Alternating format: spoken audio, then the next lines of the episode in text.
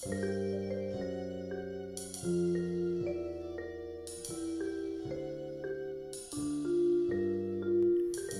M4 Edge listeners, thanks for being curious. Michael here, and I hope you're enjoying our mini series on mobility. If you're listening to our episodes in order, by now you'll have heard Israel Duanis of Fleetonomy and Shai Suzan of Waycare. Coming up soon will be Sampo Hietanen of Global Mass, makers of the Whim app. But this episode is a break from that mini series, and it's a return to Ricky's reports. Ricky Butch, our friend and former colleague, who has been building a startup called Loctricity that's uh, play on local and electricity. It's a distributed energy uh, digital solution. Um, Ricky's had a few different ideas around what this company is and does, and we've kind of been with him as he's been wrestling with it.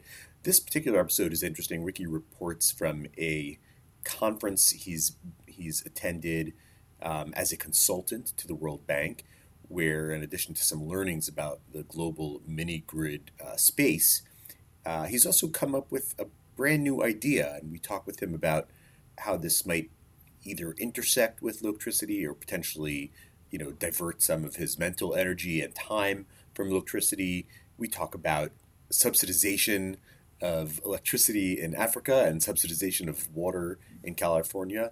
For 30 minutes, it's a pretty wide ranging and interesting discussion, and we hope you enjoy it.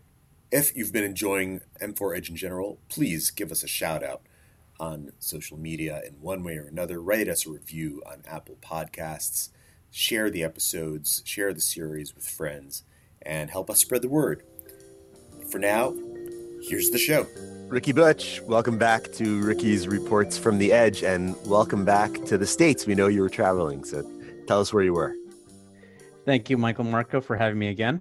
Um, it, it, definitely is good to be back. I was actually in Ghana uh, a few weeks ago as part of uh, some consulting work that I'm doing for the World Bank. And uh, we just had a mini grid symposium there with um, several regulators and uh, private sector participants and, and other stakeholders uh, throughout the sub Saharan African region.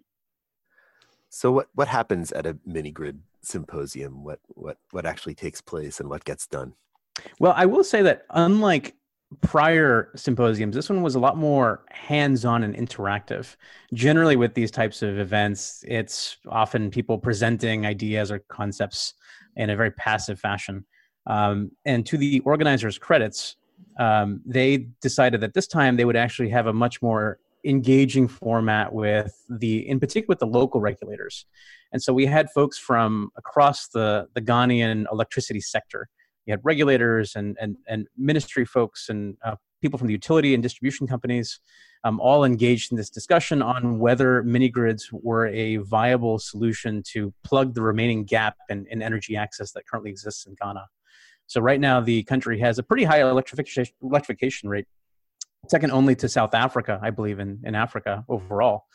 Uh, it's sub-Saharan Africa, excuse me, and uh, there's this question of does the government spend on grid extension or are there other viable alternatives to provide the same level of service that extending the grid would provide to these communities and so the hypothesis is that mini grids which are smaller scale systems they're isolated but they can provide 24/7 power uh, are a better option and but whether how that fits into the larger regulatory construct in Ghana was I think um, quite a quite an illuminating discussion. So was there a consensus at the end? Does it boil down to yes, mini grids can be the answer, but a bunch of regulatory and institutional issues need to be sorted out first? Basically, which is which is the answer pretty much anywhere you look in the world. the challenge with, with Ghana is that that the I would say that the zeitgeist around mini grids has really been focusing around the private sector and allowing these independent entities to come in, own, and operate mini grids. Ghana is a is a state run um, has a state run view around electricity, and so there is a national utility that provides energy. And so there was this question of can you allow what is the best way to actually enable the mini grids to come in? Is it to allow a private sector developer to come develop and then sell to the utility? Should the utility do it in conjunction with the private developer? Um, how are the community members engaged when this happens? Um, so I think I think really it was more a question of what is the the role of the state, and of course then that next leads to the question of how do you how much do you charge people for this electricity? Because Ghana has a national tariff, and if you were to charge that national tariff without subsidies, uh, the mini grid would not be viable. And so there's a gap that now has to be plugged. And so there's a, a, big discussion around how do you plug that gap? Does the utility basically swallow the, the losses on that mini grid because the social benefit is there around providing access? Or is there some type of subsidy that's offered to the private developer? Um, are there other alternatives? So that was really, I think, the discussion around how does the how does the state get involved um, in a country where the state runs the electricity system, and uh, how do you plug the gap between what is an economically viable tariff for the mini grid and what the state currently charges for electricity. Interesting. So you were there as a consultant to the bank. Did you manage to also do some work on Loketricity, either sort of you know making contacts? First of all, is, is the company still called Loketricity? Um, it is. It is. It is still called Loketricity. Awesome. And so were uh, you able to make some contacts and sort of feel out the business climate there? I was, I was, but you know, going back to something that I, I discovered early on in this process, um, particularly when trying to to raise some some early money to spend some time on it. Um, you know, investors were pretty clear that that it's important to try and find a use case at home first for this type of technology before branching out overseas. And so, as much as I think there is a need for uh, a company like Loketricity to provide a turnkey mini grid solution with a, a digital platform that optimizes operation, launching in Ghana is probably not the right first step. It's finding the the use case here in the U.S., um, proving out the concept, and then and then branching out from there. Um, Marco, did you did you notice how slickly Ricky set his uh, his value prop there? There is a need for a digital solution that optimizes operations. I think that I think that was the language you you you didn't used to have that so cleanly um, spelled out. So I was going to say it is clear that Rick is growing into the role. He's really more comfortable with the speech. You've been practicing. there, there is much development that needs to happen yet on my elevator pitch, but it's it's certainly gone a little bit better. I do find I do find interesting ways to drop little nuggets here and there. That's good. Before we started recording, you, you were mentioning something else that kind of came up during this conference. You wanna you wanna tell us a little bit more about this new venture or operation you're you're beginning to form? Yeah, absolutely. So let me preface this by by saying that there is as we all know there's a, a, pretty enormous challenge that still remains in the energy access space we have you know nearly a billion people without access to electricity by various estimates um, the belief is that mini grids can probably address half of that that, that you know addressable pop, addressable market segment so, say around 500 million people would potentially get access to electricity through the deployment of mini grids. But when we look at what the current pipeline is for future deployments, um, you know, unfortunately, it is not nearly enough. And um, for those sites that are potentially going to get developed, there's actually only a handful of developers that are doing so. And, and this is probably true for the energy access space more broadly when we think about private sector participants you know, unfortunately, we just haven't seen a lot of local industry in these countries really come up.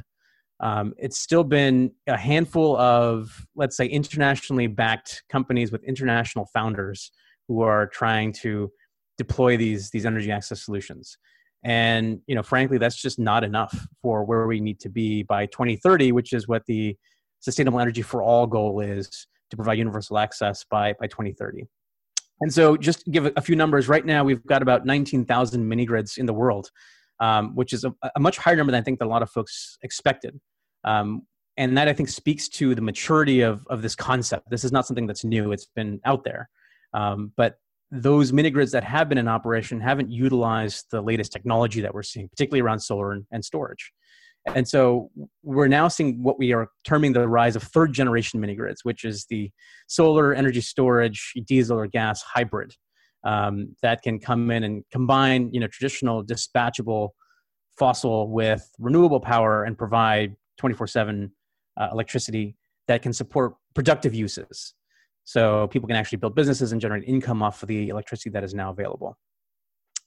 But when we think about the future prospects of these third generation mini grids, um, right now, you know, by again by various estimates, we think there's something around 7,500 planned mini grids, um, and to reach sustainable energy for all goals by 2030, we need to deploy an additional 200,000 mini grids.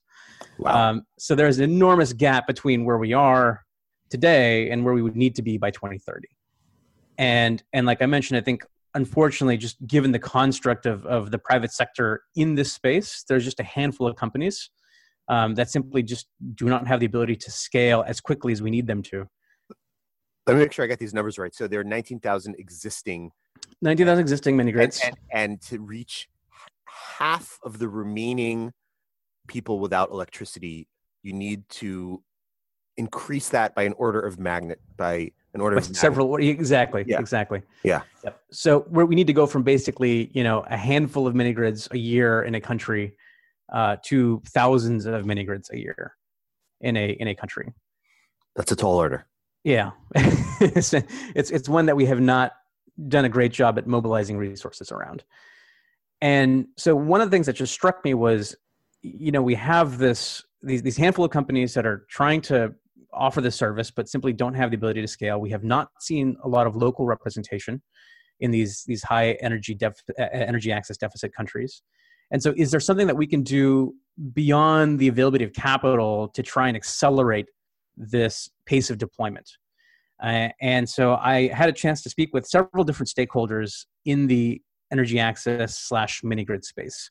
Um, those from the World Bank, as well as other development banks like the African Development Bank and the Asian Development Bank, the UN Foundation, which has some um, growing efforts around energy access, and then the IEEE, which has been quite active also in in fostering early stage entrepreneurs uh, around energy access. Uh, the National Renewable Energy Laboratory, which I know Michael's your old stomping ground, um, and so you know everyone is sort of echoed this need to provide some type of mechanism to reduce barriers to entry for local participants in the energy access space how do we how can we foster a an ecosystem of, of local companies that understand the market, that understand the local context, that can quickly engage with communities that require an energy solution and deploy these mini grids.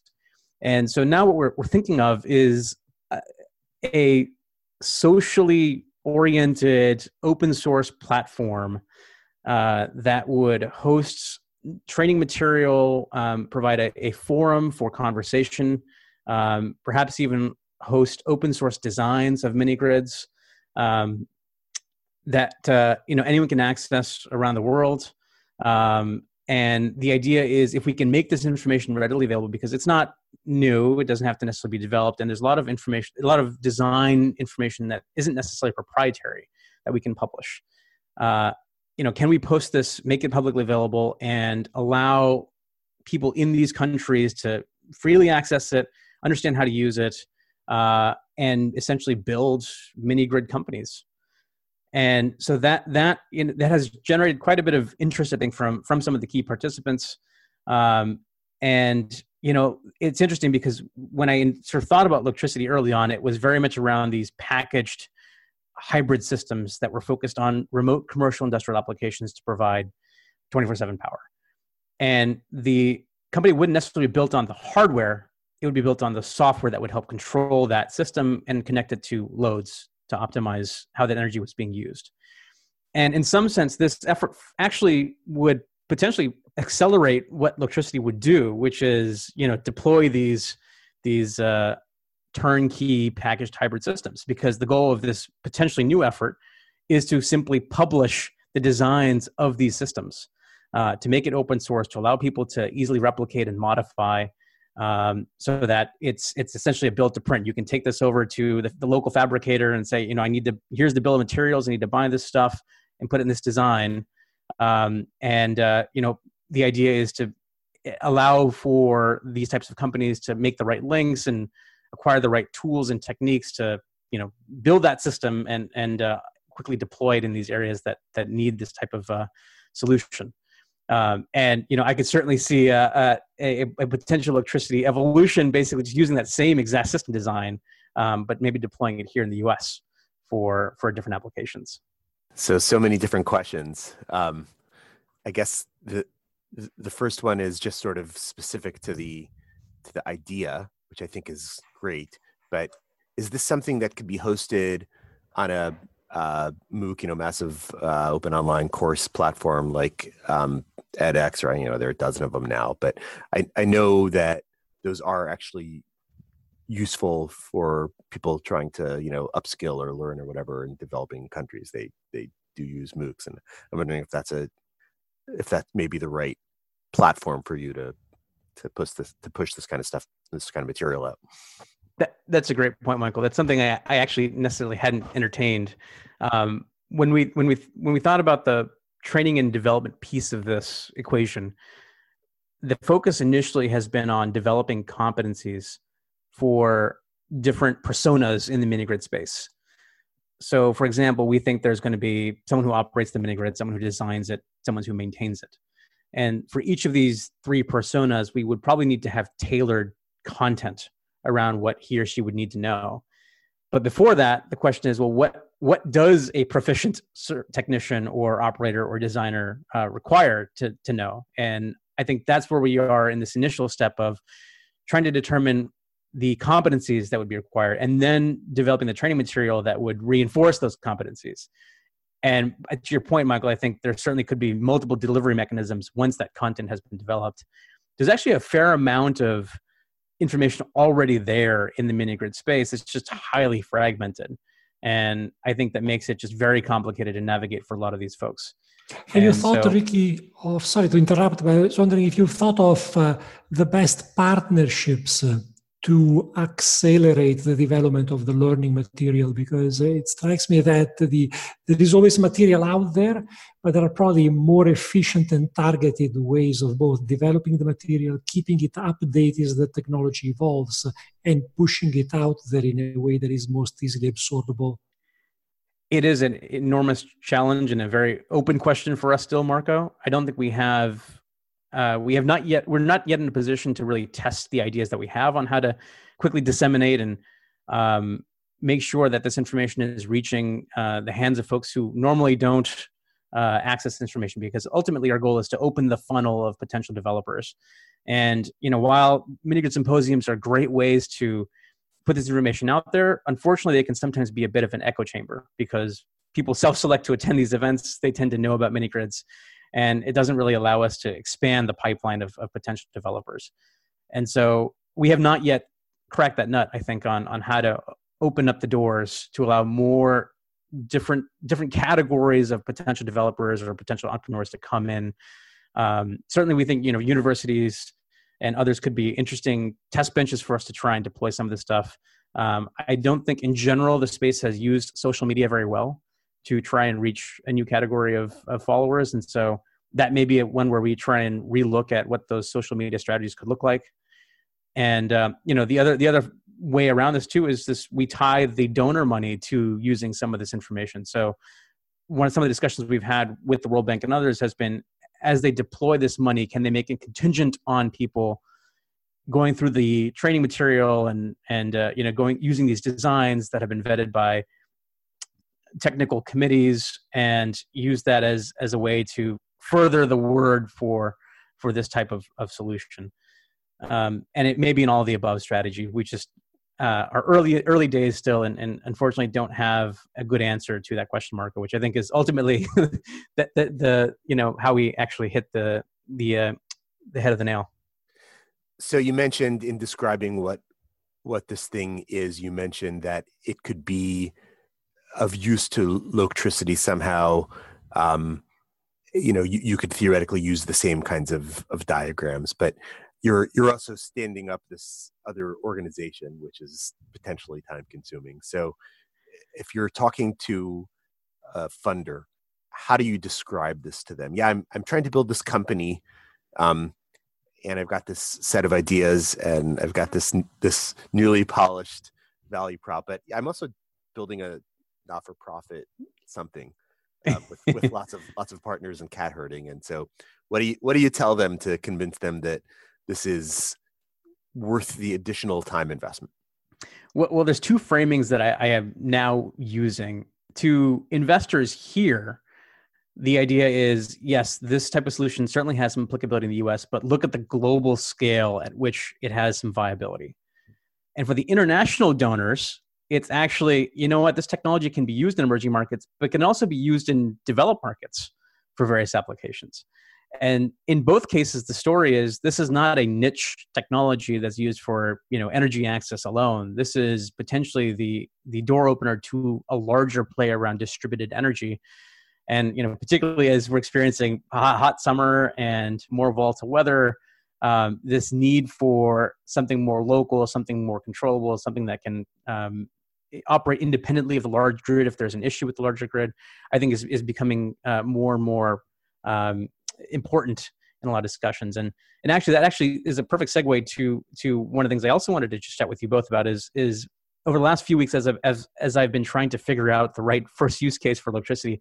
I'd mentioned to you both last time that I was focused initially on agriculture because I thought we're talking remote commercial operation, cost is a big issue, um, and there's an increasing focus around sustainability. And so you know can those three come together and, and deploy and, and use that as a use case for these hybrid solar solutions that can power remote agricultural operations um, you know help farmers with their cost and also uh, improve sustainability overall the thing i've learned after having several conversations with folks in the ag space is that while energy is important it is not the number one priority for a lot of farmers um, at least for folks here in california it's water and pesticides. And energy generally speaking is not a huge issue. Um, it's not a it's not a pain point. Um, it's a nice to have. If if something that helps them reduce energy costs great but they're not going to go out of their way to actually develop it. Um, the other issue i've found with energy in the ag space is land use. So again particularly here in california we've seen a shift towards higher value crops like like almonds uh, and away from the lower value crops. Now in that case you want to plant every acre you can with uh, with almond trees and not have to dedicate any to uh, solar farms.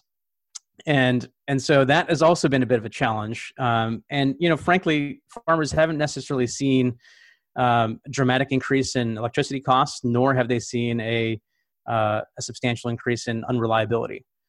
And so again it just isn't it isn't at the forefront um, and i think this this harkens back to a, a conversation that i had actually with one of my mentors at ge several years ago when we are talking about uh, new product ideas, and he said you always want to find the painkiller, not the vitamin.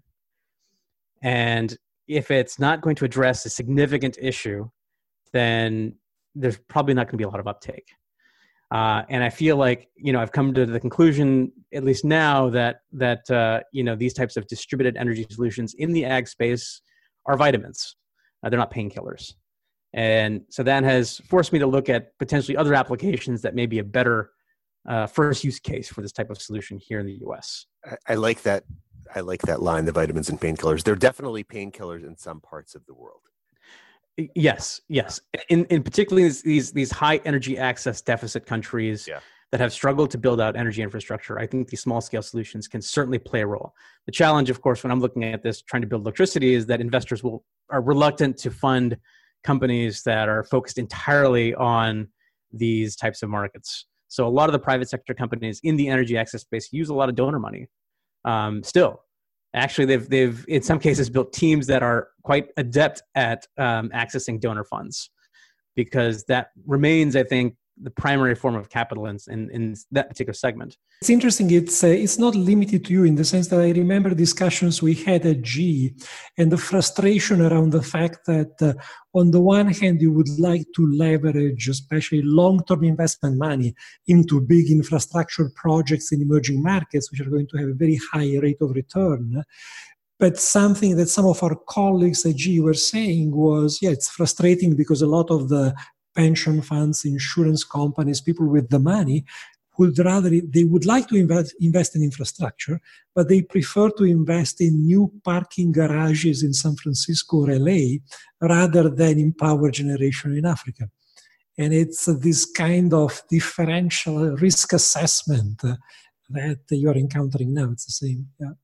Yeah, and and Marco, just to add to that, would be now we talk about selling electricity to people who generally have trouble affording that electricity and now you're adding a tremendous amount of risk on the economic viability solutions. And so that's still a hurdle that I think the the energy access space has yet to, to really hurdle.